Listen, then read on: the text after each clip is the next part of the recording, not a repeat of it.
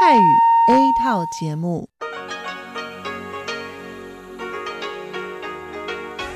ที่นี่สถานีวิทยุเรดิโอไต้หวันอินเตอร์เนชันแนล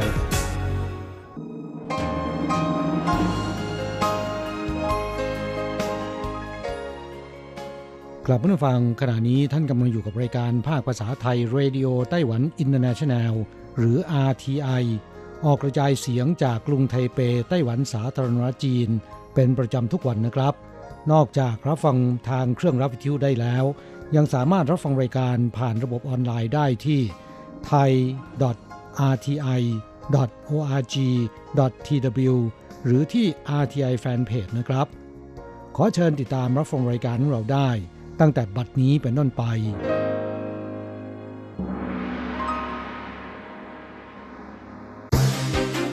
ลำดับแรก ขอเชิญติดตามรับฟัง ข่าวประจำวัน สวัสดีค่ะ คุณผู้ฟัง RTI ที่เคารพทุกท่านขอต้อนรับเข้าสู่ช่วงของข่าวประจำวัน จากสถานีวิทยุ Radio Taiwan International ในวันพฤหัสบดีที่ 28 พฤศจิกายนพุทธศักราช 2562 นะคะ ข่าวไต้หวันวันนี้มีดิฉันมณพรชัยวุฒิเป็นผู้รายงานค่ะ มีรายละเอียดของข่าวที่น่าสนใจดังนี้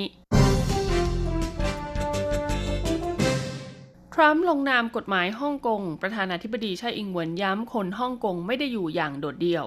ทำเนียบขาวออกแถลงการว่าประธานาธิบดีโดนัลด์ทรัมป์แห่งสหรัฐ ได้ลงนามใช้กฎหมายสนับสนุนสิทธิและประชาธิปไตยในฮ่องกง กับกฎหมายห้ามผู้ประกอบการของสหรัฐ ส่งออกสินค้าทางทหารและอุปกรณ์ในการควบคุมฝูงชน ที่รวมถึงแก๊สน้ำตาและกระสุนยาง ให้แก่สำนักงานตำรวจฮ่องกง เพื่อพิทักษ์สิทธิมนุษยชนให้แก่พลเมืองฮ่องกงแล้วอย่างเป็นทางการ และจะมีผลใช้บังคับในทันที โดยหวังว่ากฎหมายฉบับนี้จะทำให้ทุกฝ่ายหันมาแก้ไขความขัดแย้งด้วยสันติวิธีและนำความสงบสุขกลับคืนสู่สังคมอย่างยั่งยืนโดยวันนี้กระทรวงการต่างประเทศไต้หวันนะคะ ก็ออกมาเผยว่าความเคลื่อนไหวที่เกิดขึ้นในสหรัฐ แสดงให้เห็นถึงมติอันเป็นเอกฉันท์ทั้งจากฝ่ายบริหารและฝ่ายนิติบัญญัติของสหรัฐ ที่สนับสนุนประชาธิปไตยในฮ่องกงซึ่งรัฐบาลไต้หวันก็มีแนวคิดเดียวกันที่ต้องการสนับสนุนเสรีภาพและประชาธิปไตยในฮ่องกงพร้อมยืนหยัดในจุดยืนเดียวกัน เพื่อปกป้องเสรีภาพและประชาธิปไตยต่อไป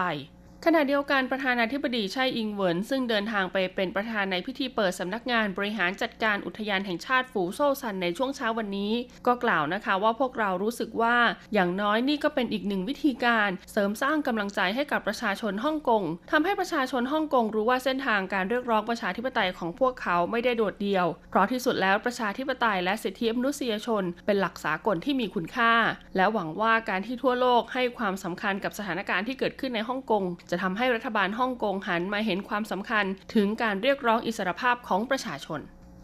ดึงดูดนักศึกษาไทย มหาวิทยาลัยไต้หวันแห่ตั้งวิทยาเขตในประเทศไทย ไม่กี่ปีมานี้มหาวิทยาลัยของไต้หวันดำเนินการตามแนวทางของนโยบายมุ่งใต้ใหม่ เพื่อเพิ่มศักยภาพการแข่งขันระดับนานาชาติ และจำนวนนักศึกษามหาวิทยาลัยให้เพิ่มมากขึ้นทำให้ประเทศไทยนะคะ ซึ่งมีชาวจีนพ้นทะเลอาศัยอยู่เป็นจำนวนมาก ทั้งยังมีความนิยมในเรื่องของภาษาจีนกับวัฒนธรรมที่ใกล้เคียงกัน กลายเป็นเป้าหมายสำคัญในการขยายโคต้าด้านการศึกษา ซึ่งหลังจากมีมหาวิทยาลัยแห่งชาติไต้หวัน กับมหาวิทยาลัยหมิงชวน เข้าไปเปิดการเรียนการสอนอยู่ในประเทศไทยก็ทำให้ล่าสุดมหาวิทยาลัยเจิ้งจื้อจะตามเข้าไปเปิดสำนักงานประจำประเทศไทยภายในสิ้นปีนี้ ขณะที่มหาวิทยาลัยเหวินฮวาก็ประกาศว่าจะทำการเปิดวิทยาเขตในประเทศไทยเช่นกันคุณกัวหมิงเจิ้งนะคะ อธิการบดีมหาวิทยาลัยเจิ้งจื้อวิเคราะห์ว่า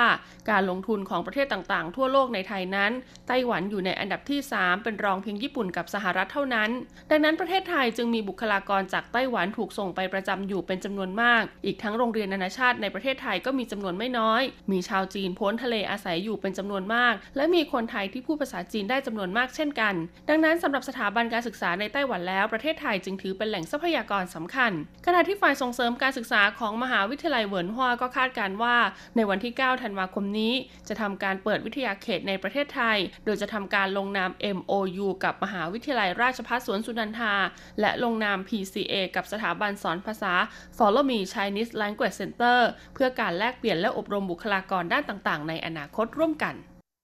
EVA Air จะเปิดให้บริการเที่ยวบินตรงไต้หวันภูเก็ตในเดือนเมษายนปีหน้า ปัจจุบันการเดินทางจากไต้หวันไปยังจังหวัดภูเก็ตจะต้องทำการเปลี่ยนไฟบิน ที่ท่าอากาศยานสุวรรณภูมิ ซึ่งรวมแล้วต้องใช้เวลาเดินทางกว่า 6 ชั่วโมง ดังนั้นเพื่อประหยัดเวลาเดินทางและเพิ่มความสะดวกสบายให้กับนักท่องเที่ยวมากขึ้น ทางสายการบิน EVA Air จึงประกาศเมื่อวานนี้ ว่าจะเปิดให้บริการเที่ยวบินตรงครั้งแรก จากท่าอากาศยานนานาชาติเถาหยวนไต้หวัน ถึงท่าอากาศยานนานาชาติจังหวัดภูเก็ต ในวันที่ 20 เมษายน พุทธศักราช 2563 โดยจะมีบริการเที่ยวบินตรงไปกับ 3 วันต่อสัปดาห์ คือวันอังคาร วันพฤหัสบดีและวันเสาร์ ขาไปจากไต้หวันเป็นเที่ยวบิน BR 241 เวลา 11นาฬิกา5นาที ถึงจังหวัดภูเก็ต เวลา 14นาฬิกา20 นาที ส่วนขากลับจากภูเก็ตมาไต้หวันก็จะเป็นวันเดียวกัน คือเที่ยวบิน BR 242 เวลา 15นาฬิกา30 นาที ถึงไต้หวันเวลาประมาณ 21นาฬิกา ดยราคาตั๋วเครื่องบินไปกับไต้หวันภูเก็ตของสายการบิน EVA Air ยังไม่รวมภาษี จะเริ่มต้นที่ 7,400 เหรียญไต้หวัน พร้อมกันนี้ยังออกโปรโมชั่นแพ็กเกจทัวร์ร่วมกับโรงแรมที่พัก ร้านอาหารและสถานที่ท่องเที่ยวในรูปแบบ 4 คืน 5 วัน กับ 5 คืน 6 วันให้ลูกค้าได้เลือกใช้บริการด้วยตลาดดอกไม้ไทเปเปิดตัวดอกคริสต์มาส3สีหวังกระตุ้นยอดขาย เหลือเวลาอีกไม่ถึง 1 เดือนก็จะเข้าสู่ช่วงเทศกาลคริสต์มาส ดอกไม้ซึ่งเป็นสัญลักษณ์ของเทศกาลคริสต์มาสอย่างดอกคริสต์มาสก็เริ่มเป็นที่ต้องการของตลาดมากขึ้น ปกติแล้วเราจะพบเห็นดอกคริสต์มาสสีแดงเพียงสีเดียวเท่านั้น แต่เพื่อกระตุ้นยอดขายในช่วงเทศกาลแบบนี้ ทางตลาดดอกไม้เทศบาลกรุงไทเปจึงได้นำเข้าดอกคริสต์มาสสีเหลืองและสีชมพูมาจำหน่ายเพิ่มเติม ในหงจื้อเจียรองผู้อำนวยการฝ่ายขายของตลาดดอกไม้กรุงไทเปเผยว่าเทศกาลคริสต์มาสปีนี้จะมีระยะเวลาห่างจากเทศกาลตรุษจีนประมาณ 1 เดือนเท่านั้นทำให้เกษตรกรที่เพาะปลูกดอกไม้ ต้องทำการปรับพื้นที่เพาะปลูกให้สามารถผลิตดอกไม้ ออกมาทันต่อความต้องการของผู้บริโภคในทั้ง 2 ช่วงเวลา ผลผลิตของดอกคริสต์มาสปีนี้จึงมีจำนวนลดลงจากปีที่แล้วประมาณ 45,000 ต้นและแม้ว่าจะมีจำนวนการผลิตที่ลดลง แต่คุณภาพและความพิเศษของดอกคริสต์มาสในฤดูกาลนี้กับแตกต่างจากทุกปี เพราะดอกคริสต์มาสที่วางจำหน่ายมีทั้งสีแดง สีเหลืองและสีชมพู ที่ให้ความรู้สึกต่างกันออกไป ดังนั้นจึงหวังว่าความพิเศษของดอกคริสต์มาสในปีนี้ จะช่วยกระตุ้นยอดขายและสร้างบรรยากาศใหม่ๆ ให้กับเทศกาลแห่งความสุขที่กำลังจะมาถึงไปรษณีย์ไต้หวันเปิดตัวสแตมป์ต้อนรับปีชวดวางจำหน่ายทั่วประเทศ 3 ธันวาคมนี้ หากดูตามปีนักษัตริย์ในพุทธศักราช 2563 ที่จะถึงคือปีชวดหรือปีหนู ดังนั้นจึงเป็นธรรมเนียมปฏิบัติทุกปีที่บริษัทไปรษณีย์ไต้หวัน จะผลิตสแตมป์ชุดประจำปีนักษัตริย์นั้นๆ ออกมาวางจำหน่าย ให้บรรดานักสะสมทั้งหลายมีไว้ครอบครองโดยรูปหนูที่อยู่บนสแตมป์จะมีสีสันสดใส และวาดลักษณะท่าทางของหนูที่มีชีวิตชีวาและมีพลัง เพื่อต้อนรับสิ่งดีๆในปีชวด โดยมูลค่าบนสแตมป์จะแบ่งเป็นสแตมป์ที่มีหนูตัวเดียว 6 กับ 13 เหรียญไต้หวัน ส่วนสแตมที่มีรูปหนูอยู่ด้วยกันเป็นคู่จะมีมูลค่าบนสแตม 15 เหรียญไต้หวัน การจัดจำหน่ายณที่ทำการไปรษณีย์ไต้หวันทั่วประเทศในวันที่ 3 ธันวาคม พุทธศักราช 2562จะจำหน่ายเป็นชุดมูลค่าชุดละ 1,400 เหรียญไต้หวัน ประกอบด้วยสแตมมูลค่า 6 กับ 13เหรียญไต้หวันใบละ 20 ดวงอย่างละ 2 ใบ สแตมมูลค่า 15 เหรียญไต้หวัน 9 ดวง 1 ใบ และมีหนังสือรับรองอีก 1 ชุด ซึ่งทุกชุดจะมีหมายเลขการผลิตกำกับอยู่ นอกจากนี้ยังมีการออกแบบไปรษณียบัตรราคา 10 เหรียญไต้หวัน และสกสปีหนูราคา 35 เหรียญไต้หวันอีกอย่างละ 2 แบบมาวางจำหน่ายพร้อมกันด้วยนครไทยจงติดตั้งระบบเสียง แจ้งเตือนห้ามสูบบุหรี่ตามร้านสะดวกซื้อและร้านกาแฟ เพื่อปรับปรุงสภาพแวดล้อมในเขตตัวเมืองนครไถจงให้ปลอดจากควันบุหรี่ กองอนามัยเทศบาลนครไถจง จึงได้ร่วมมือกับผู้ประกอบการร้านสะดวกซื้อร้านกาแฟและคาเฟ่จำนวนกว่า 1,400 แห่งทำการติดตั้งเครื่องแจ้งเตือนห้ามสูบบุหรี่ที่เป็นระบบเสียงอัตโนมัติ โดยเบื้องต้นได้ทำการติดตั้งไปแล้วจำนวน 106 แห่ง คุณรูซิ่วเย็นผู้ว่าการนครไถจงเผยว่าแผนการดังกล่าวเป็นความร่วมมือของทุกภาคส่วน เพื่อเรียกร้องให้ประชาชนออกมางดสูบบุหรี่ และปฏิเสธอันตรายที่ประชาชนจะได้รับจากควันบุหรี่ไม่ให้ขยายวงกว้างมากขึ้น โดยนอกจากการติดป้ายเตือนตามสถานที่สาธารณะแล้ว การติดตั้งเครื่องแจ้งเตือนที่เป็นระบบเสียงอัตโนมัติก็จะเป็นอีกวิธีการหนึ่ง เพราะฉะนั้นหากประชาชนได้ยินเสียงแจ้งเตือนแล้วยังฝ่าฝืน จะมีโทษปรับตั้งแต่ 2,000 ถึง 10,000 เหรียญไต้หวัน ปัจจุบันเครื่องแจ้งเตือนห้ามสูบบุหรี่นี้จะสื่อสารเป็นภาษาจีนกลาง ภาษาไต้หวันและภาษาอังกฤษ คาดว่าในอนาคตจะมีการเพิ่มเสียงในภาษาอื่นๆ เข้าไปอีก โดยมีการติดตั้งที่ร้านสะดวกซื้ออย่าง Family Mart, Highlight, 7-Eleven และ OK Mart Supermarket Simple Mart Retail ร้านกาแฟ Starbucks ร้านกาแฟ 85 องศา Bakery Cafe และร้านกาแฟ Luisa เป็นต้น ซึ่งจากสถิติของเทศบาลนครไทจงพบว่าร้านค้าเหล่านี้จะมีประชาชนมาสูบบุหรี่อยู่บริเวณโดยรอบเฉลี่ยต่อวัน 22,000 คนครั้ง แต่หลังจากทำการติดตั้งระบบเสียงแจ้งเตือนห้ามสูบบุหรี่อัตโนมัติแล้ว ก็มีจำนวนนักสูบในบริเวณดังกล่าวลดลงเฉลี่ย 70,000 คนครั้งต่อเดือน ต่อไปขอเชิญฟังข่าวต่างประเทศและข่าวจากเมืองไทยค่ะสวัสดีค่ะ คุณผู้ฟังที่เคารพ ช่วงของข่าวต่างประเทศและข่าวในเมืองไทยรายงานโดยดิฉันการจยากริชยาคมค่ะ ข่าวต่างประเทศสำหรับวันนี้นั้นเริ่มจากข่าว ผู้นำสหรัฐลงนามกฎหมายหนุนประชาธิปไตย และสิทธิมนุษยชนในฮ่องกงแล้ว หลังจากวุฒิสภาและสภาผู้แทนราษฎรสหรัฐ ต่างเห็นชอบกับกฎหมายสนับสนุนประชาธิปไตยและสิทธิมนุษยชนในฮ่องกงเมื่อสัปดาห์ก่อน ซึ่งเป้าหมายของกฎหมายฉบับนี้ อยู่ที่การตรวจสอบว่าฮ่องกงมีอำนาจในการปกครองตนเองมากน้อยเพียงใด ภายใต้หลักการหนึ่งประเทศสองระบบของจีน นอกจากนี้ยังเปิดทางให้สหรัฐคว่ำบาตรเจ้าหน้าที่จีนแผ่นดินใหญ่ ที่มีส่วนในการละเมิดสิทธิมนุษยชนในฮ่องกงล่าสุดประธานาธิบดีโดนัลด์ทรัมป์ผู้นำสหรัฐ ลงนามในกฎหมายฉบับนี้เป็นที่เรียบร้อยแล้ว ทรัมระบุว่า ตนลงนามในกฎหมายฉบับนี้ ด้วยความเคารพต่อประธานาธิบดีสีจิ้นผิงผู้นำจีนแผ่นดินใหญ่และประชาชนชาวฮ่องกงหวังว่าจีนแผ่นดินใหญ่และฮ่องกงจะสามารถยุติความคิดเห็นที่แตกต่างกันได้อย่างสันติ เพื่อนำไปสู่สันติภาพ และความเจริญรุ่งเรืองของทั้งสองฝ่ายขณะที่รัฐบาลฮ่องกงภายใต้การนำของนางแครีลามได้ออกแถลงการแสดงท่าทีคัดค้านกฎหมายของสหรัฐ โดยระบุว่ากฎหมายของสหรัฐฉบับนี้เป็นการแทรกแซงกิจการภายในของฮ่องกงโดยไม่มีความจำเป็นและไร้เหตุผล นอกจากนี้ยังเป็นการส่งสารผิดๆไปยังผู้ประท้วงต่อต้านรัฐบาล และไม่ได้ช่วยให้สถานการณ์ความวุ่นวายในฮ่องกงที่ยืดเยื้อมาหลายเดือนคลี่คลายไปในทางที่ดีขึ้น ด้านกระทรวงการต่างประเทศของจีนแผ่นดินใหญ่ออกแถลงการว่าร่างกฎหมายฉบับดังกล่าวมีแต่จะทำให้ชาวจีนแผ่นดินใหญ่และเพื่อนร่วมชาติในฮ่องกง เข้าใจเจตนาชั่วร้าย และนิสัยชอบครอบงำของสหรัฐได้ดียิ่งขึ้น และมีแต่จะทำให้ชาวจีนแผ่นดินใหญ่ร่วมใจกันมากขึ้น และทำให้แผนการของสหรัฐล้มเหลว ขอแนะนำสหรัฐว่าอย่าดำเนินการตามอำเภอใจ มิฉะนั้นจีนจะตอบโต้อย่างหนัก และสหรัฐจะต้องรับผลที่เกิดขึ้นทั้งหมด ข่าวต่อไป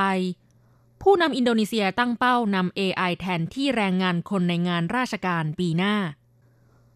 ประธานาธิบดีโจโกวิโดโดผู้นำอินโดนีเซีย สั่งการให้หน่วยราชการเตรียมปรับลด 4 ตำแหน่งงานหลักในงานราชการ ให้เหลือเพียง 2 ตำแหน่งงาน และให้แทนที่ด้วยปัญญาประดิษฐ์หรือ AI เพื่อลดขั้นตอนของระบบราชการที่มากเกินไปในปีหน้า และระบุว่าอินโดนีเซียควรเปลี่ยนตนเองให้เป็นประเทศผู้ผลิตสินค้าไฮเอ็นมากยิ่งขึ้น เช่นรถยนต์ไฟฟ้า และใช้วัตถุดิบอย่างถ่านหินและแร่บ็อกไซต์ในอุตสาหกรรมเหล่านั้น ไม่ใช่แค่การส่งออก ซึ่งการจะเปลี่ยนตัวเองให้เป็นเช่นนั้นได้ อินโดนีเซียจะต้องอาศัยการลงทุนจากต่างชาติ ดังนั้นเพื่อเป็นการสร้างบรรยากาศในการทำธุรกิจ จึงต้องมีการปรับแก้ไขกฎระเบียบที่ซ้ำซ้อน และลดขั้นตอนของระบบราชการที่มากเกินไป อย่างไรก็ตามแผนการดังกล่าวยังต้องรอให้สภาให้ความเห็นชอบก่อน และผู้นำอินโดนีเซียไม่ได้ให้รายละเอียดหรือแนวทางใด ๆ ว่า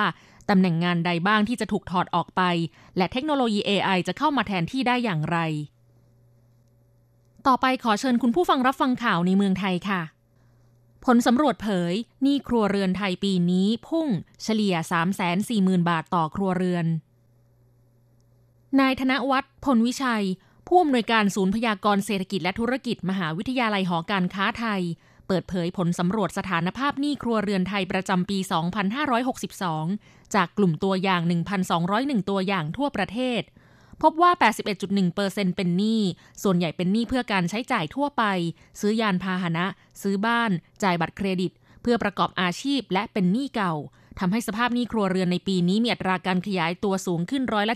7.4 เฉลี่ย 340,000 บาทต่อครัวเรือน สูงสุดเป็นประวัติการ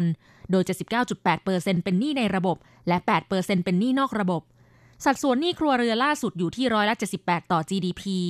สำหรับจำนวนหนี้ที่เพิ่มสูงขึ้นต่อครัวเรือนเป็นประวัติการณ์นั้นมีความน่ากังวล ปัญหาเกิดจากสภาวะเศรษฐกิจของประเทศที่ชะลอตัวจากเศรษฐกิจโลก ปีนี้ประเทศไทยเศรษฐกิจมีโอกาสขยายตัว 2.5 ถึง 2.6เปอร์เซ็นต์ซึ่งเป็นเศรษฐกิจที่ขยายตัวต่ำกว่า 3 เปอร์เซ็นต์เป็นครั้งแรกในรอบ 5 ปี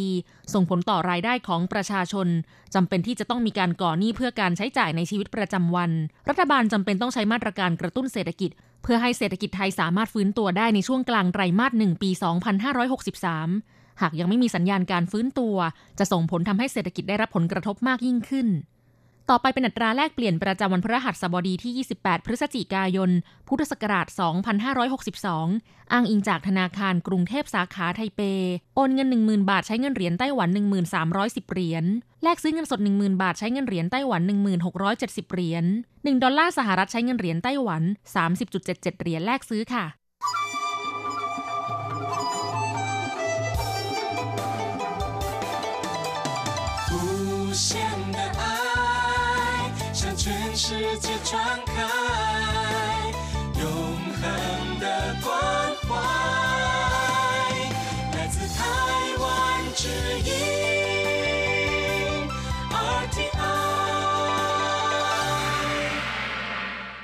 ครับคุณครับขณะนี้คุณกำลังติดตามรับฟังรายการภาคภาษาไทยจากสถานีวิทยุ RTI ซึ่งส่งกระจายเสียงจากกรุงไทเป ไต้หวันสาธารณรัฐจีนอยู่นะครับ และต่อไปนั้นขอเชิญคุณผู้ฟัง ติดตามรับฟังชีพประจรเศรษฐกิจ จากการจัดเสนอของกฤษณัยสายประพาส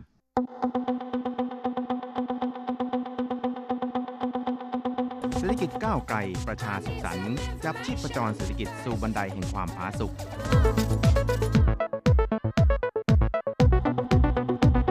ร่วมจับชีพประจรเศรษฐกิจกับกฤษณัยสายประพาส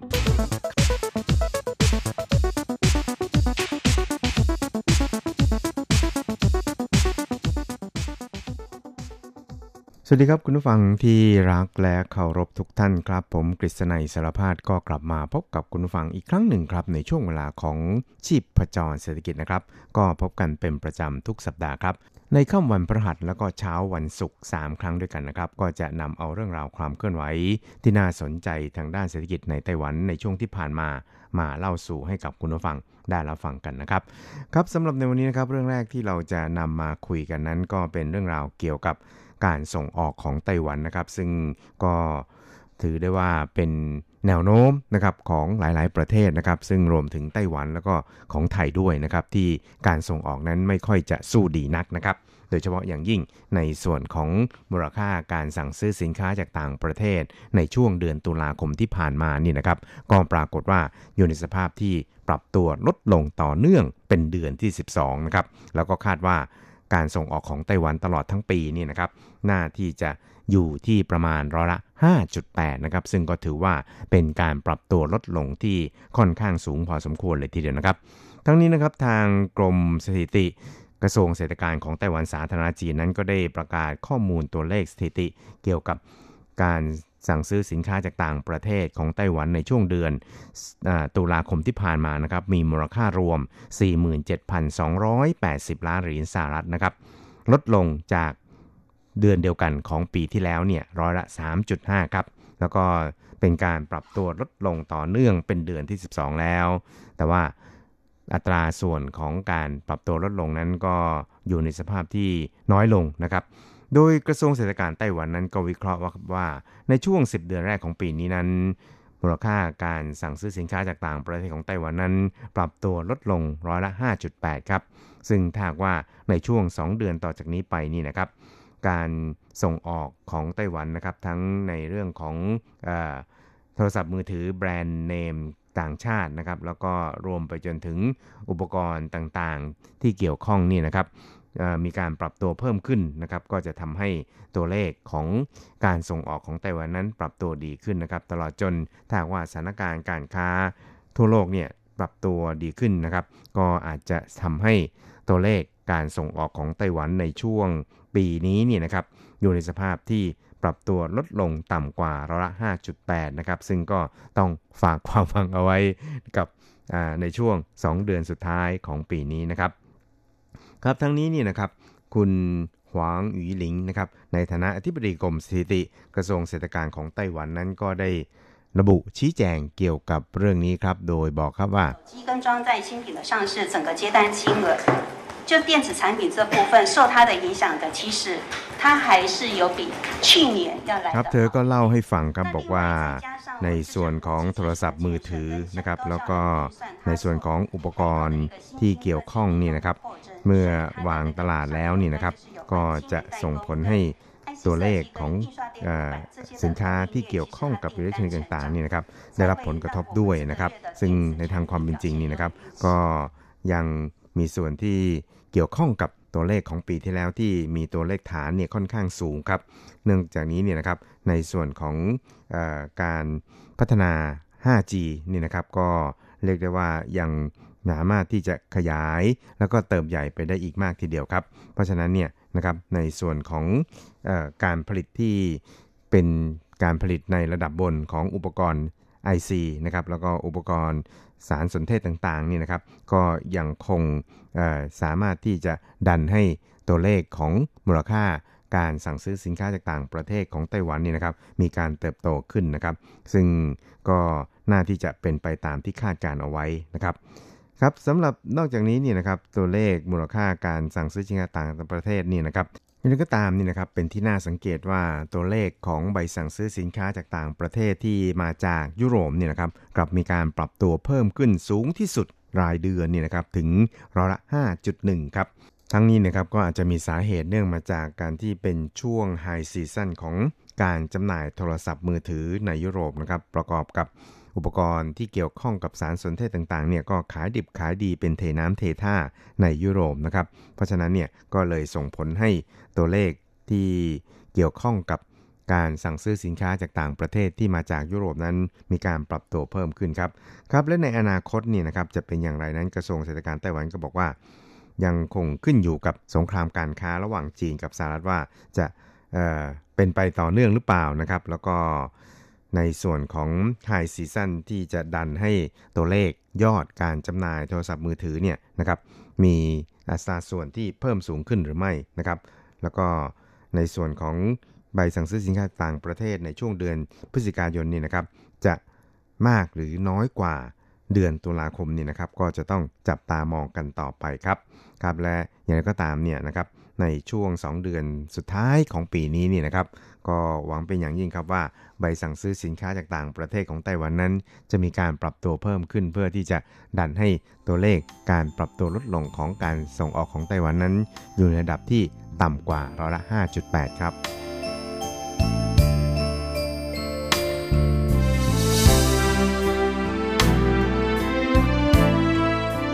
ครับอีกหนึ่งครับเราไปดูเกี่ยวกับทางด้านการลงทุนของทุนต่างชาติในไต้หวันกันบ้างนะครับ ซึ่ง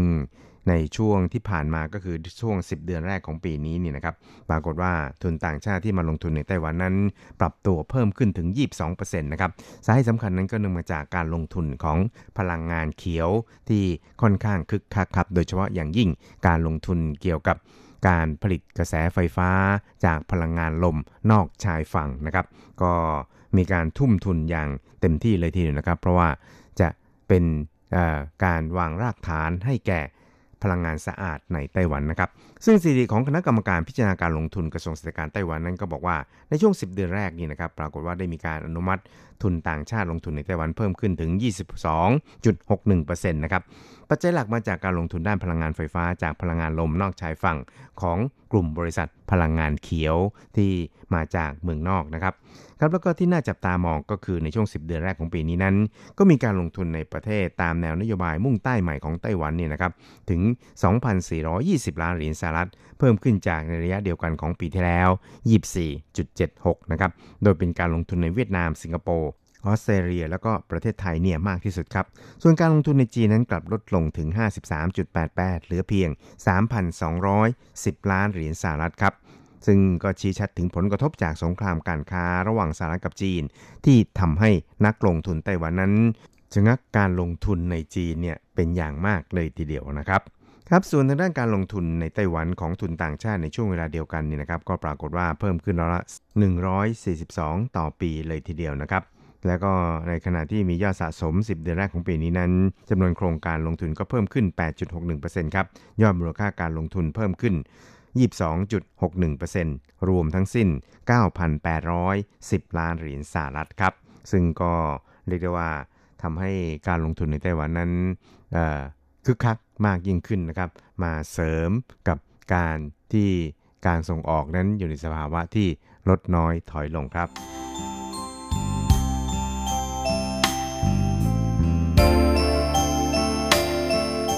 ครับอีกเรื่องครับเราไปดูกันที่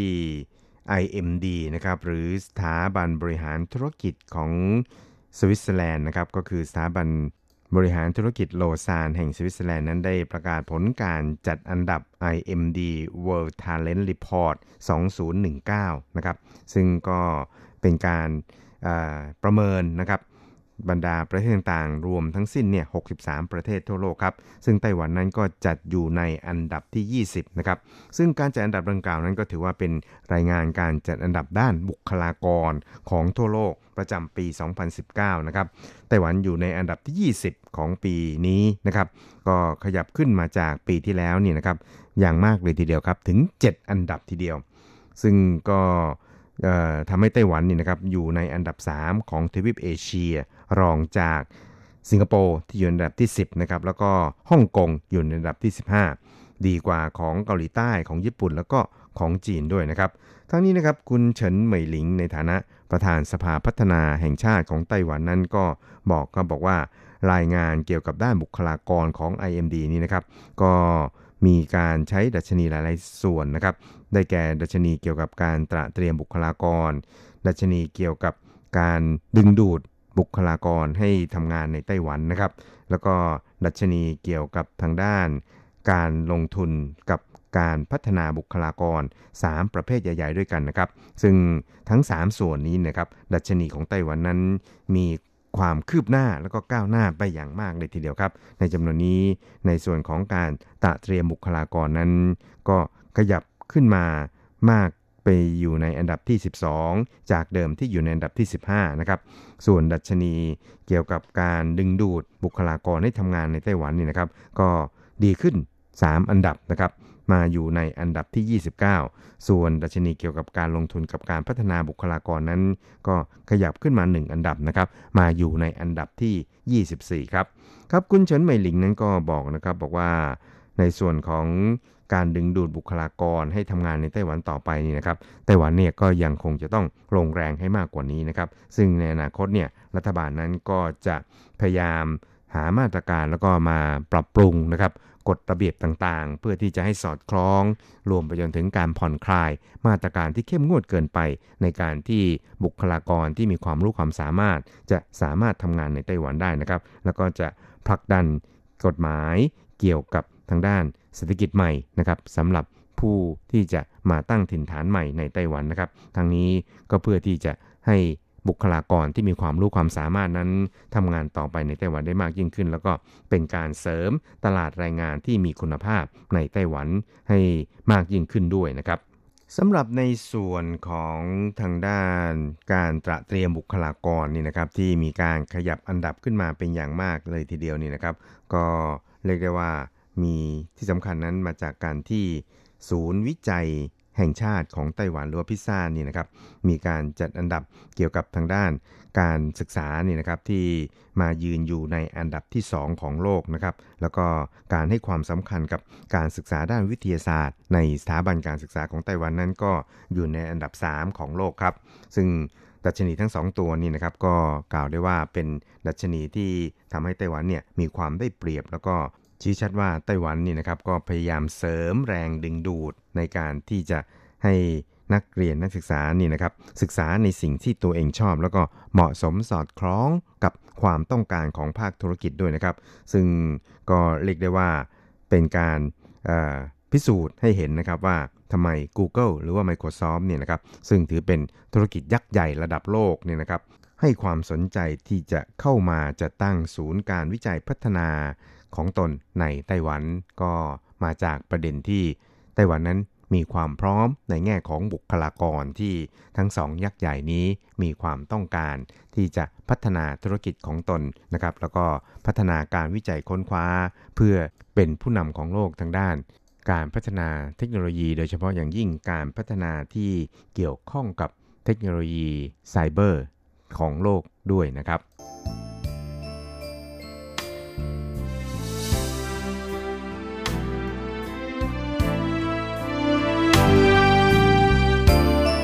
ครับคุณครับเวลาของชีพจรเศรษฐกิจในวันนี้ก็หมดลงแต่เพียงเท่านี้ครับ เราจะกลับมาพบกันใหม่ในสัปดาห์หน้า สวัสดีครับ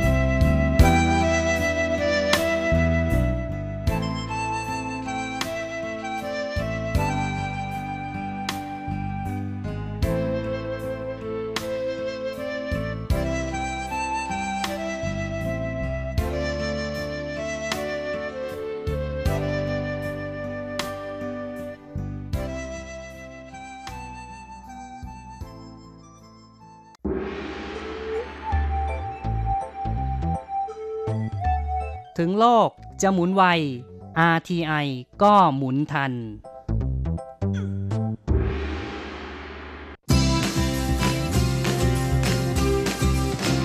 ข่าวเด็ดกีฬามัน รู้ลึกฉับไว ไม่ว่าที่ไหนในโลกกว้างกับทีระยางและเจาะลึกกีฬาโลก สวัสดีครับคุณผู้ฟังทุกท่านผมธีระยางพร้อมด้วยเจาะลึกกีฬาโลกประจำสัปดาห์นี้ก็กลับมาพบกับคุณผู้ฟังอีกแล้ว เช่นเคยเป็นประจำพร้อมข่าวกีฬาเด็ด ๆ มันๆจากทั่วโลกและสำหรับช่วงแรกของรายการวันนี้ก็มาดูข่าวคราวในแวดวงกีฬาแบดมินตันกัน กับการแข่งขันแบดมินตันรายการกวางจู Korea Masters 2019 ซึ่งเป็นทัวร์นาเมนต์ระดับ HSBC BWF World Tour 300 ชิงเงินรางวัลรวม 200,000 เหรียญสหรัฐ หรือประมาณ 6 ล้านบาท ที่แข่งขันกันที่เมืองกวางจูของเกาหลีใต้ โดยในการแข่งขันรอบชิงชนะเลิศประเภทชายคู่ ก็มีคู่ไต้หวันทะลุเข้าถึงรอบชิงด้วยก็คือหลี่หยางและหวังฉีหลินนะที่เป็นคู่มาดับ 6 ของรายการ ปัจจุบันเป็นมาดับ 12 ของโลกนะลงสนาม พบกับคู่จากมาเลเซียนะก็คือโกวีแชมที่จับคู่กับตันวีเคียง ซึ่งเป็นคู่อันดับ 7 ของรายการ ปัจจุบันเป็นอันดับ 13 ของโลก โดยการแข่งขันรอบชิงประเภทคู่ในชายคู่ของปีนี้นะฮะก็ถือเป็นการสร้างประวัติศาสตร์หน้าใหม่ เนื่องจากว่าที่ผ่านมานั้น ในการแข่งขันรอบชิงของประเภทคู่ทั้งหมดนะไม่ว่าจะเป็นชายคู่หญิงคู่หรือคู่ผสม จะต้องมีนักกีฬาจากเกาหลีใต้ทะลุเข้าถึงรอบชิงชนะเลิศ แล้วก็ที่ผ่านมาตำแหน่งแชมป์ในประเภทคู่ ของทัวร์นาเมนต์นี้ ก็จะเป็นนักกีฬาเกาหลีใต้มาโดยตลอดเลยนะตั้งแต่เริ่มจัดทัวร์นาเมนต์ครั้งแรกในปี 2010 เป็นต้นมา ในขณะที่คู่ของหลี่หยางและหวังฉีหลินนั้นก็สามารถเอาชนะคู่ของเกาหลีใต้ได้ในรอบรองชนะเลิศนะฮะ โดยใช้เวลาในการแข่งขันเพียง 36 นาทีเท่านั้นนะฮะ ชนะไป 2-0 และเป็นการทะลุเข้าถึงรอบชิง ในปีนี้เป็นครั้งที่ 6 ของทั้งคู่ด้วยนะฮะและรอบชิง ในปีนี้ก็จะเป็นการตามล่าถ้วยแชมป์ใบที่ 4 ของฤดูกาลแข่งขันประจำปีนี้ โดยครั้งล่าสุดที่ทั้งคู่คว้าแชมป์มาได้นั้นก็ต้องนู่นเลยนะครับในเดือนมีนาคมเมื่อช่วงต้นปีนะกับทัวร์นาเมนต์ที่อินเดีย ซึ่งเป็นรายการระดับ World Tour 500 นะฮะและในเดือนเมษานั้น พวกเขาทะลุเข้าถึงรอบชิงในศึก US Open ด้วยนะฮะที่อเมริกา แต่ก็ได้แค่รองชนะเลิศเท่านั้น และสำหรับการแข่งขันในรอบชิงนั้นก็เป็นอะไรที่เล่นกันได้อย่างคู่ขี้และสูสีกันมาก ๆ เลยทีเดียวนะฮะโดยในเกมแรกนั้นฝ้าของหลี่หยางและหวังฉิลินเป็นฝ่ายที่เก็บเกมแรกไปได้ก่อน ด้วยสกอร์ 21 ต่อ 19 ก่อนที่ในเกมที่2นะพวกเขาจะโดนคู่ดูโอจากมาเลเซียยื้อจนไปถึงช่วงดิวส์เลยทีเดียวนะฮะ แต่หลังจากที่สกอร์เสมอกัน 20 ต่อ 20 นั้นก็เป็นฝ้าของคู่ดูโอจากมาเลเซียที่ทำได้ 2 แต้มรวดนะก็เลยเป็นฝ่ายชนะไป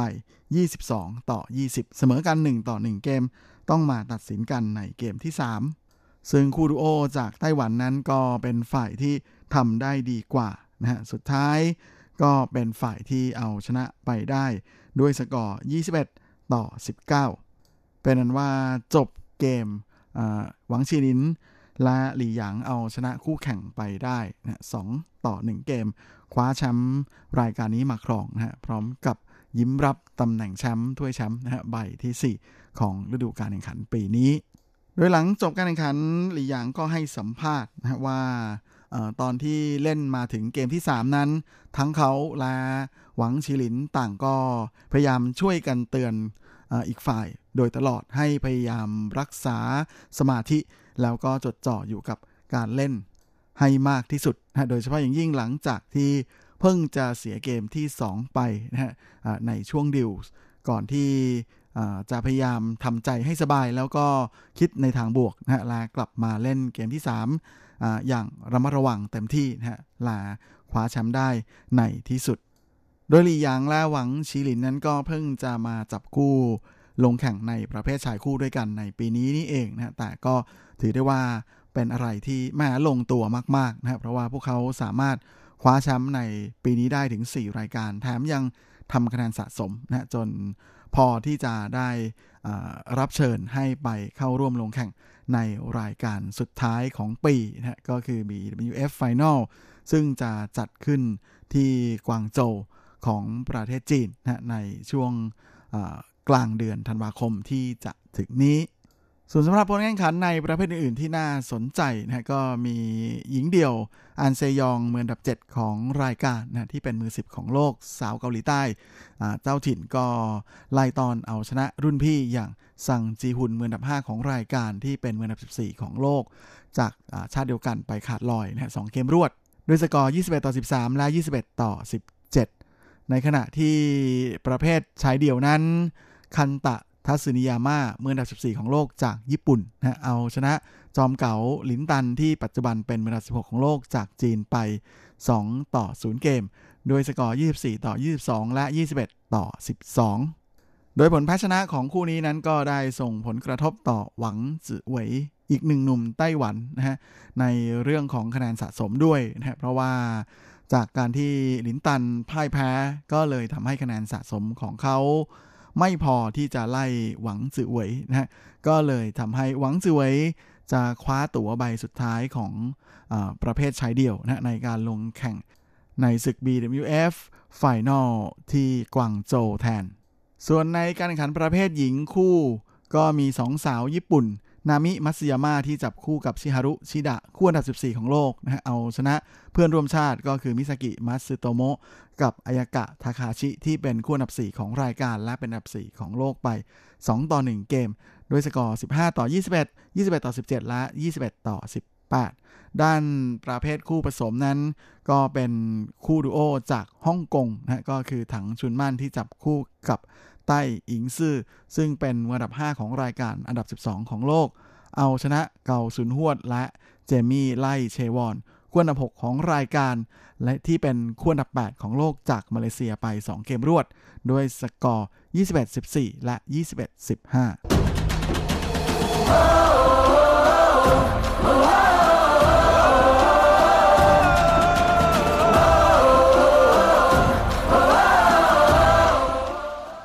และแน่นอนนะฮะเมื่อช่วงต้นสัปดาห์ที่ผ่านมาทาง BWF ก็ได้ประกาศรายชื่อนะฮะผู้ที่จะได้รับเชิญให้ไปลงแข่งในศึก BWF Final ซึ่งเป็นรายการแข่งขันทัวร์นาเมนต์สุดท้ายของปีนี้ ที่จะจัดขึ้นระหว่างวันที่ 11 ถึง 15 ธันวาคมที่จะถึงนี้นะฮะที่นครกวางเจาของประเทศจีน โดยในการแข่งขันแต่ละประเภทก็มีทั้งหมด 5 ประเภทก็คือหญิงเดี่ยวชายเดี่ยว หญิงคู่ชายคู่และคู่ผสมนะฮะนอกจากผู้ที่คว้าแชมป์ในศึกชิงแชมป์โลกนะฮะมาครองได้สำเร็จก็จะได้รับเชิญให้เข้าร่วมแข่งโดยอัตโนมัติแล้ว ที่เหลืออีก 7 คนหรือว่า 7 คู่นั้นก็จะต้องดูจากคะแนนสะสมในการแข่งขันระดับอาชีพนะฮะที่สูงที่สุด 7 อันดับแรกมาเป็นตัวเลือก โดยมีข้อแม้อีกอย่างหนึ่งนะฮะก็คือในแต่ละประเภทนั้นจะมีตัวแทนของแต่ละชาติ มาเข้าร่วมการแข่งขันได้เพียง 2 คนหรือว่า 2 คู่สูงสุดเท่านั้น และในรายชื่อที่ประกาศออกมาของปีนี้นะฮะแม่นักกีฬาจากไต้หวันก็ทำผลงานได้ดีทีเดียวนะครับเพราะว่า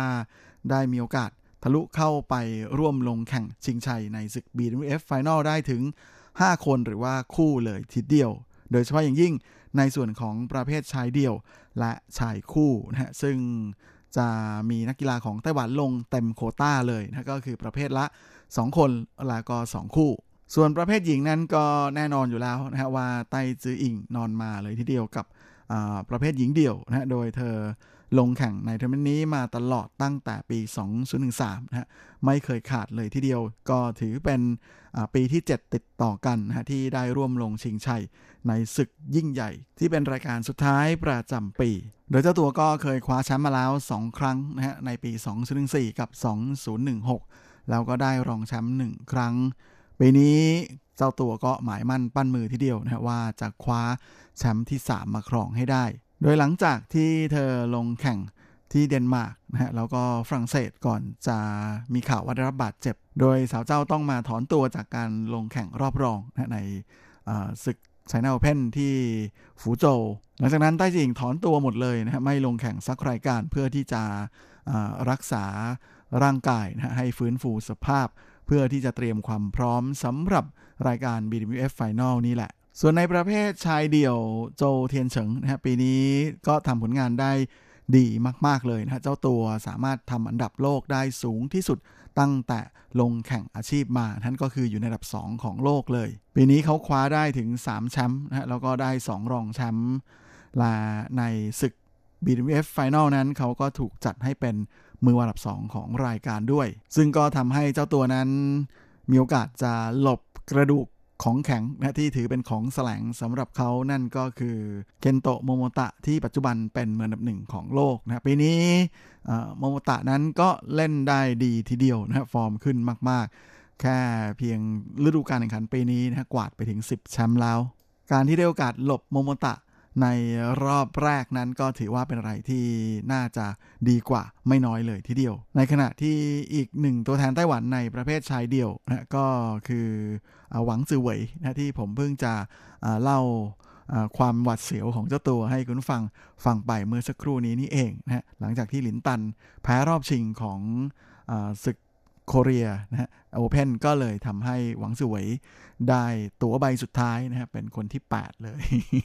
ไปร่วมเข้าแข่งขันพอดี ส่วนประเภทชายคู่ก็มีคู่ไต้หวัน 2 คู่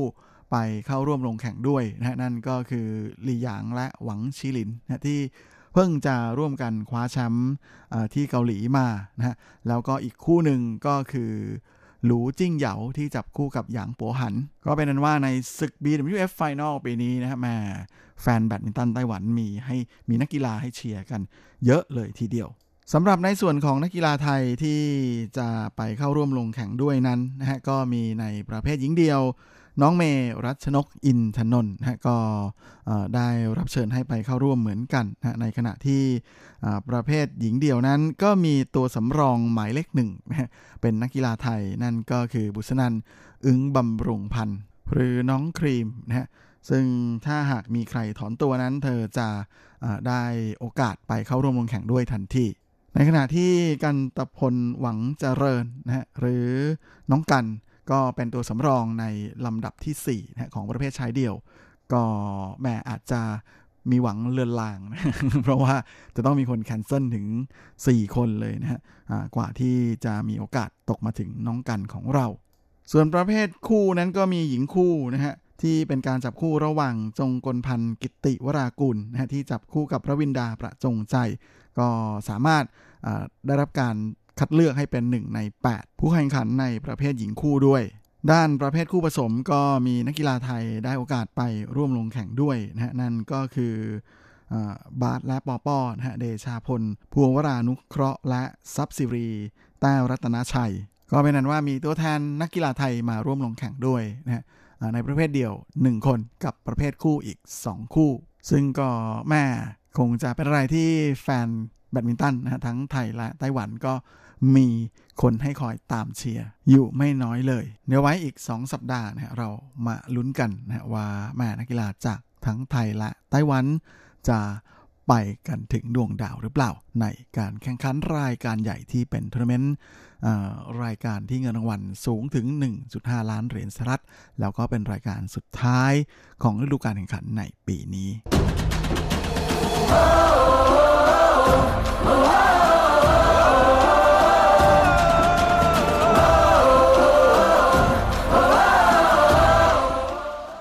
ครับลาเวลาของรายการสัปดาห์นี้ก็หมดลงอีกแล้ว ผมก็คงจะต้องขอตัว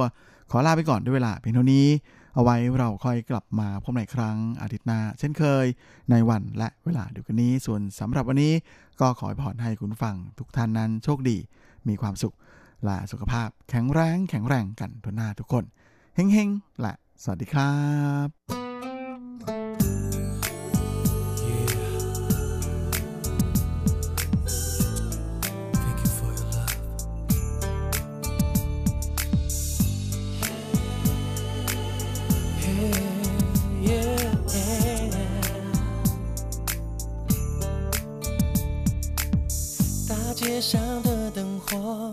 兴奋不停闪烁，空气中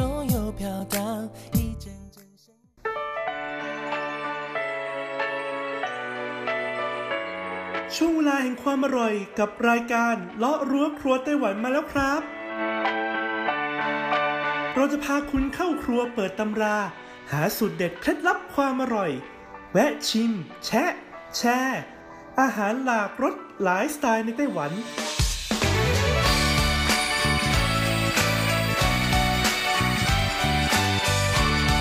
ที่มาพร้อมกับไอเดียสร้างสรรค์และสุขภาพ เสิร์ฟความอร่อยโดยดีเจยุ้ยมณพร ชัยวุฒิ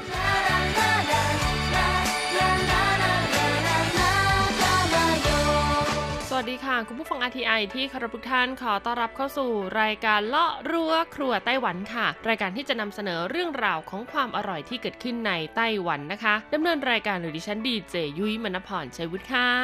สำหรับเรื่องราวความอร่อยของเราในสัปดาห์นี้ค่ะ ก็ยังอยู่กันต่อนะคะ กับซีรีส์ตลาดกลางคืนนะหรือที่ภาษาจีนนะคะ เรียกกันว่าเย่ซื่อภาษาอังกฤษก็คือ Night Market นั่นเองค่ะ คุณผู้ฟัง โดยเรานะคะจะตามล่าหาตลาดลาดกลางคืน แต่ละเมืองต่างๆ ทั่วไต้หวันเลยทีเดียวนะคะ รวมถึงเมนูอร่อยๆ ที่หากคุณเนี่ยไปท่องเที่ยวในเมืองนั้นๆ แล้วก็ไปเยือนตลาดกลางคืนนะคะ ของเมืองนั้นๆเนี่ยก็อย่าลืมไปหาชิมหารับประทานกันได้ค่ะ หลายๆ คนได้ยินเรื่องของตลาดกลางคืนแล้วอาจจะรู้สึกว่าเฮ้ยเป็นเรื่องเก่าเอามาเล่าใหม่หรือเปล่านะคะ แต่ต้องบอกเลยว่าเป็นเรื่องเก่าที่ไม่มีตกยุคอย่างแน่นอนค่ะ ยิ่งไปกว่านั้นนะคะ ในช่วงก่อนหน้านี้ไปจนกระทั่งถึงสิ้นปีนี้เลยนะ ทางรัฐบาลค่ะของไต้หวันนะคะ ก็คือในส่วนของกรมการท่องเที่ยวเนี่ยเขาก็ได้มีแคมเปญค่ะ สนับสนุนให้ประชาชนไต้หวันเนี่ยออกไปท่องเที่ยวค้างคืนในประเทศนะคะ เมืองใดก็ได้ และหากคุณเนี่ยทำการจองห้องพักนะคะ ในเขตเมืองนั้นๆเนี่ยหนึ่งคืนคุณก็จะได้รับ gift voucher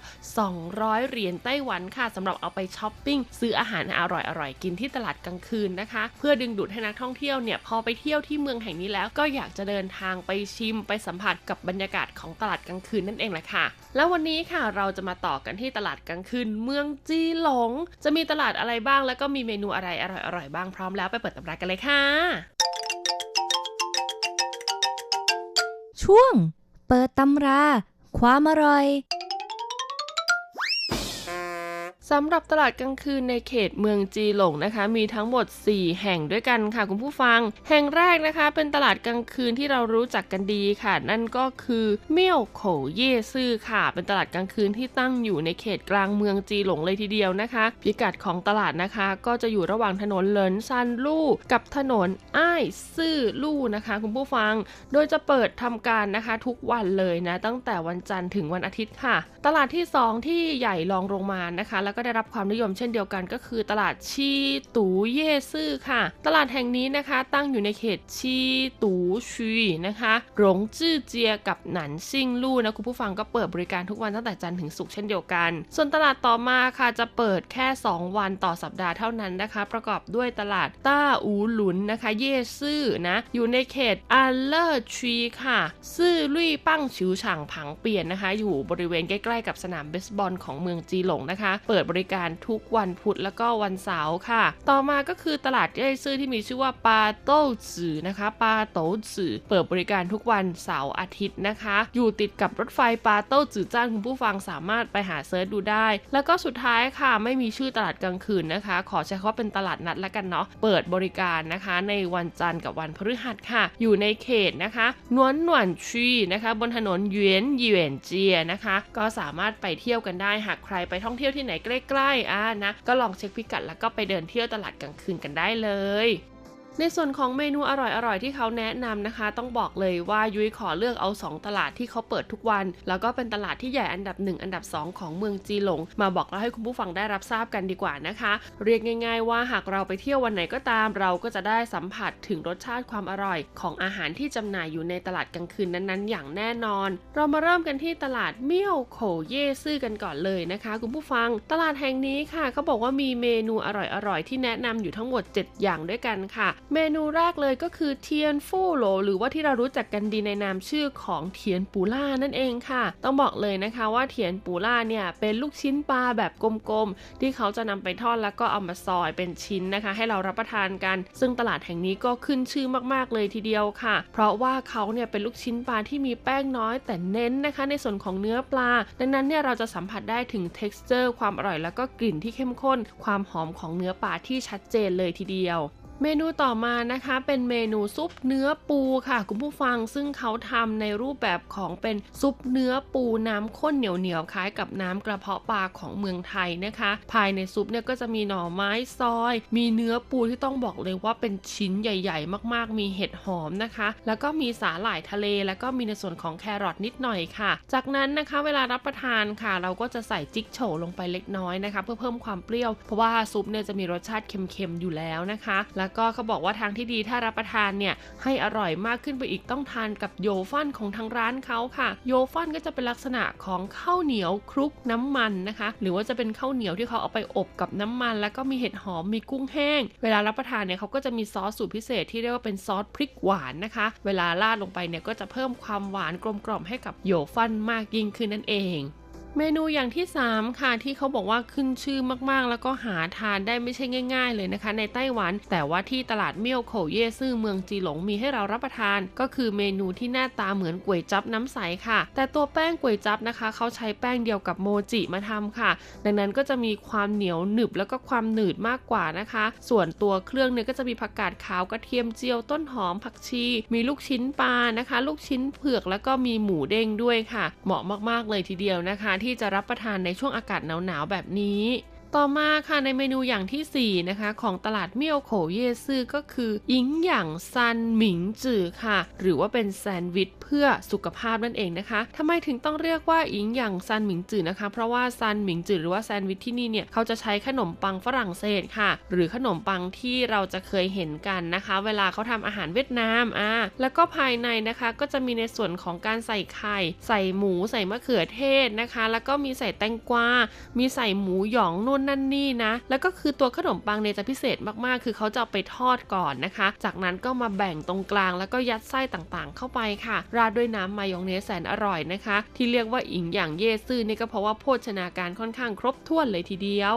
ต่อมาเมนูอย่างที่ 5 ค่ะ ก็คือเซี่ยงฉางนะคะเข่าเซี่ยงฉางค่ะ แต่ว่าเซี่ยงฉางของเขาในที่นี้เนี่ยลักษณะจะเล็กมากๆค่ะไซส์พอๆกับลูกชิ้นของบ้านเราเลยนะคะเขาเลยเรียกว่าอี้โขชื่อเซี่ยงฉางนั่นเองค่ะ ต้องบอกเลยว่าวิธีการรับประทานนะคะ ก็คือว่าทานคู่กับกระเทียมดิบค่ะ มีราดซอสนิดหน่อยนะคะ เป็นซอสผสมพริกน้ำมันอ่านะหากใครต้องการความเผ็ดเมนูนี้ต้องบอกเลยว่าที่ตลาดซื่อหลินเย่ซื่อกรุงไทเปก็มีนะ แต่ยุ้ยเชื่อว่าถ้าเราไปกินที่จีหลงเนี่ยจะได้อัตรสแล้วก็ความสดใหม่มากกว่าแน่นอน เมนูอย่างที่ 6 ค่ะ ชื่อว่าอาหัวเฉาเมียนนะคะ ร้านนี้ก็เปิดมานานหลายปีแล้วคุณผู้ฟัง ต้องบอกเลยว่าล่าสุดนี่เขาเปิด 24 ชั่วโมงเลยทีเดียวนะ โดยร้านนี้ค่ะเขาจะเป็นการผัดหมี่นะคะ หรือว่าการเฉาเมียน โดยมีการใส่เครื่องแกงกะหรี่ลงไปด้วย และแน่นอนค่ะว่าพอผัดหมี่ใส่ผงกะหรี่เนี่ยนะ เนื้อสัตว์ที่ใช้เขาก็ไม่ได้ใช้เนื้อหมูเนื้อวัวเนื้อไก่ แต่เขาใช้อาหารทะเลล้วนๆเลยละค่ะ เรียกได้ว่าเป็นเหมือนการเอาผัดผงกะหรี่ทะเลไปคลุกกับเส้นหมี่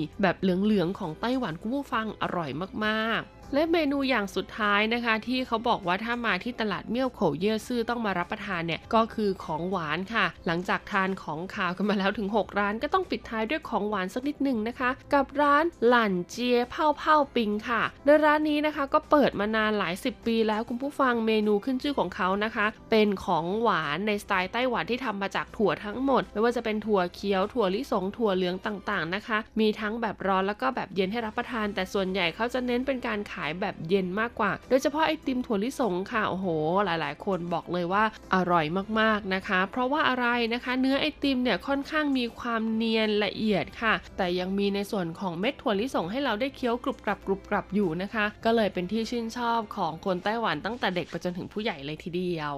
ถัดจากตลาดเมี่ยวโขเย่ซื่อนะคะ เราก็จะมาต่อกันที่ตลาดชี่ตูเย่ซื่อกันบ้างค่ะคุณผู้ฟัง ต้องบอกเลยว่าตลาดนี้ก็ไม่ธรรมดานะคะ มีเมนูอร่อยๆที่เขาแนะนำไว้ถึง 8 อย่างเลยทีเดียว แล้วก็ราคาเนี่ยย่อมเยาวมากๆ คือราคาจำหน่ายนะคะของตลาดที่อยู่ต่างเมืองนะนอกเหนือจากกรุงไทเปไปแล้วนะคะ ต้องบอกเลยว่าอาหารเนี่ยจะเฉลี่ยอยู่ที่หลักสิบเท่านั้นนะเริ่มต้นที่ 20เหรียญไต้หวันเนี่ยแพงสุดก็จะอยู่ที่ประมาณ 60-70เหรียญไต้หวันในไซส์ปกติทั่วไปนะคะ ไม่เคยเกินหลักร้อยนะ แต่ว่าในไทเปเนี่ยมีเกินหลักร้อยอยู่บ้างเป็นบางเมนูเนาะเรามาดูกันดีกว่าค่ะว่าที่ตลาดชี่ตู่เย่ซื่อของเมืองจีหลงเนี่ยมีเมนูอะไรที่เขาแนะนำว่าต้องไปรับประทานบ้าง อย่างแรกเลยค่ะก็คือเมนูอิงหยางซันหมิงจื่อมาอีกแล้วคุณผู้ฟัง ต้องบอกเลยว่าเมนูนี้เนี่ยมีต้นกำเนิดอยู่ที่จีหลงเลยนะ แล้วก็ขึ้นชื่อมากๆค่ะ ก็เป็นแซนด์วิชนะคะในสไตล์ของไต้หวันแท้ๆมีการใส่น้ำสลัดไส้หมูนะคะ แตงกวานะ แล้วก็มีมะเขือเทศมายองเนส มีแฮมนะคะ มีไข่พะโล้ด้วยนะ เรียกได้ว่าสารอาหารครบถ้วนเลยเขาเลยเรียกว่าอิงหย่างซันหมิงจือนั่นเอง ต่อมาอย่างที่สองค่ะก็คืออูหมิงโชวโต้ฝูค่ะ หรือว่าเป็นร้านเต้าหู้เหม็นที่ไม่มีชื่อนะคะ เขาบอกว่าความอร่อยของเต้าหู้ร้านนี้ก็คือ 1. น้ำมันใสสะอาด 2. ค่ะ เต้าหู้เนี่ยกรอบนอกนุ่มใน แล้วก็กลิ่นของเต้าหู้เนี่ยก็ไม่ได้เหม็น แล้วก็ไม่ได้แรงพอสมควรแซ่บสุดก็คือน้ำจิ้มค่ะเขาบอกว่าถ้าเติมพริกเข้าไปอีกหน่อยเนี่ยนะอร่อยมาก ต่อมาค่ะคือกาหลี่เมี่ยนนะคะ คุณผู้ฟังก็คือเป็นบะหมี่ราดน้ำผงกะหรี่หรือว่าราดน้ำแกงกะหรี่ในสไตล์ของไต้หวันค่ะ เส้นบะหมี่ของเขาเนี่ยเป็นเส้นพิเศษเลยนะคะ ที่เขาทำขึ้นมาเอง ขนาดเนี่ยจะเหมือนกับเส้นอูหลงเมี่ยนของญี่ปุ่นเลยนะคะ แต่ว่าสีเนี่ยจะเหลืองกว่าเพราะมีการนำเอาไข่ไก่เนี่ยไปใส่เป็นส่วนผสม แล้วเวลารับประทานนะคะ ก็จะต้องมีการลวกถั่วงอกเนี่ยใส่เข้าไปด้วย แล้วก็ภายในนะคะ ก็จะมีมาลิงซูอ่ามันฝรั่งนะคะ มีในส่วนวนของแครอทแล้วก็มีเนื้อสัตว์นะคะ เป็นแกงกะหรี่หมูนั่นเองค่ะ อร่อยมากๆ ราคาจำหน่ายเพียงถ้วยละ 45 เหรียญไต้หวันเท่านั้น ต่อมาก็คือเมนูที่มีชื่อว่าชีตูเหมียนเหมียนปิงนะคะ หรือว่าไอศกรีมชีตูนั่นเองค่ะ ร้านนี้ก็เป็นร้านเก่าแก่นะคะ เปิดมานานกว่า 30 ปีแล้ว ราคาจำหน่ายถ้วยละ 40 เหรียญไต้หวันค่ะ แล้วก็มีให้เลือกหลายรสชาติเลยไม่ว่าจะเป็นรสชาติ original อย่าง 花生ก็คือรสถั่วลิสงนะคะ แล้วก็มีในส่วนของรสถั่วเขียวรสช็อกโกแลตนะคะรสสตรอเบอรี่นะแล้วก็ยังมีในส่วนของรสอาถั่วแดงอ่าหงโต้หนิวหน่ายนะคะ แล้วก็ยังมีรสเผือกให้เราได้เลือกรับประทานด้วย ต่อมาค่ะเป็นเมนูที่มีชื่อว่าเสียนกวางปิ่งค่ะคุณผู้ฟัง ซึ่งต้องบอกเลยว่าเป็นเมนูขนมเปี๊ยะไส้เค็มนะคะ ที่ขึ้นชื่อมากๆของเมืองซีตูค่ะ จริง ๆ ตอนนี้เขาเพิ่มรสหวานมาแล้วด้วยนะ ก็คือเถียนกวางปิ่งนั่นเอง ราคาจำหน่ายเพียงแค่ลูกละ 10เหรียญไต้หวันเท่านั้น ก็บอกว่าความอร่อยก็อยู่ที่แป้งแหละค่ะ กรอบนอกนุ่มในอีกเช่นเดียวกัน ต่อมาค่ะเป็นเมนูจากร้านโชกัวเถียวทังนะคะ แต่ว่าเมนูขึ้นชื่อของเขาเนี่ยกับไม่ใช่กัวเถียวทังแต่เป็นก้านกัวเทียว หรือว่าเป็นก๋วยเตี๋ยวเส้นใหญ่แบบแห้งนั่นเองค่ะกัวเทียวนะคะ แปลเป็นภาษาไทยก็คือก๋วยเตี๋ยวค่ะ ซึ่งในไต้หวันเนี่ยคำว่าก๋วยเตี๋ยวเขาจะมีอยู่เส้นเดียวเลยนะก็คือเส้นใหญ่ค่ะ แล้วก็เส้นใหญ่ของเขาเนี่ยก็จะใหญ่มากๆเลยนะเขาบอกว่าการกัวเถียวของเขาเนี่ยนะคะ มีสูตรพิเศษก็คือน้ำซอสที่ใช้ราดเนี่ยจะหวานหวานๆเค็มๆค่ะ แล้วก็โรยด้วยต้นหอมซอยสดนะคะ เขาบอกว่าสามารถรับประทานกับน้ำซุปลูกชิ้นของทางร้าน หรือว่าจะเป็นเครื่องเคียงอื่น ๆ ที่ทางร้านเสิร์ฟให้ก็ได้ หรือจะทานเฉย ๆ ก็ได้นะคะ เพราะว่าตัวเส้นของเขาเนี่ยมีความพิเศษไม่เหมือนกับเส้นก๋วยเตี๋ยวทั่วไป ต่อมาค่ะเป็นเมนูที่มีชื่อว่ากูเจ๋าเว่ยเฟินเหวียนปิงค่ะ หรือว่าเมนูชานมไข่มุกนั่นเองค่ะ เขาเรียกว่าเฟินเหวียนนะคะ เพราะว่าขนาดเนี่ยจะเล็กนะสำหรับคนไต้หวัน แต่ถ้าเป็นอันใหญ่ๆเนี่ยเขาจะเรียกว่าเป็นทางเหวียนหรือว่าบัวลอยค่ะ ราคาจำหน่ายก็ถูกมากคุณผู้ฟัง 20 เหรียญไต้หวันเท่านั้น ที่สำคัญนะคะ เขาเอาไข่มุกเม็ดเล็กเนี่ยไปต้มในน้ำตาลทรายค่ะ แล้วก็มีการใส่ด้วยนมสดนะคะ ราดเข้าไปดื่มแล้วบอกเลยว่าอร่อยชื่นใจจริง ๆ ส่วนร้านสุดท้ายค่ะ ชื่อว่าร้านถังซันเต้าหวานนะคะ หรือว่าร้านจำหน่ายในส่วนของเต้าหวยนั่นเองค่ะ เป็นเต้าหวยขึ้นชื่อเปิดมานานกว่า 30 ปีแล้วเช่นเดียวกัน เมนูเต้าหวยของเขาเนี่ยจะทำสดแบบวันต่อวันเลยทีเดียวนะคะ แล้วก็ที่สำคัญเนี่ยจะทานแบบร้อนหรือว่าแบบเย็นก็ได้ค่ะ ราคาจำหน่ายก็เบามากๆนะถ้วยละ 30 เหรียญไต้หวันเท่านั้นเอง เป็นยังไงกันบ้างล่ะคะ กับความอร่อยของตลาดกลางคืนที่เมืองจีหลง หวังว่าทุกท่านคงจะชอบกัน และก็เวลาไปเที่ยวจีหลงก็อย่าลืมไปตามหาความอร่อยกันได้นะคะสำหรับวันนี้หมดเวลาแล้ว สวัสดีค่ะเหนื่อยไหมโอที่รักเก็บโอทีซะจนไม่ได้พักเพื่อนร่วมงานมันก็ไม่ค่อยน่ารักโคเซ็งโอ้เงินทองก็หายากเย็นนักจนคำยันเช้าฉันก็ได้แต่ค่าแก๊สแล้วจะอีกนานไหมถึงจะคุ้มค่าแรงสักที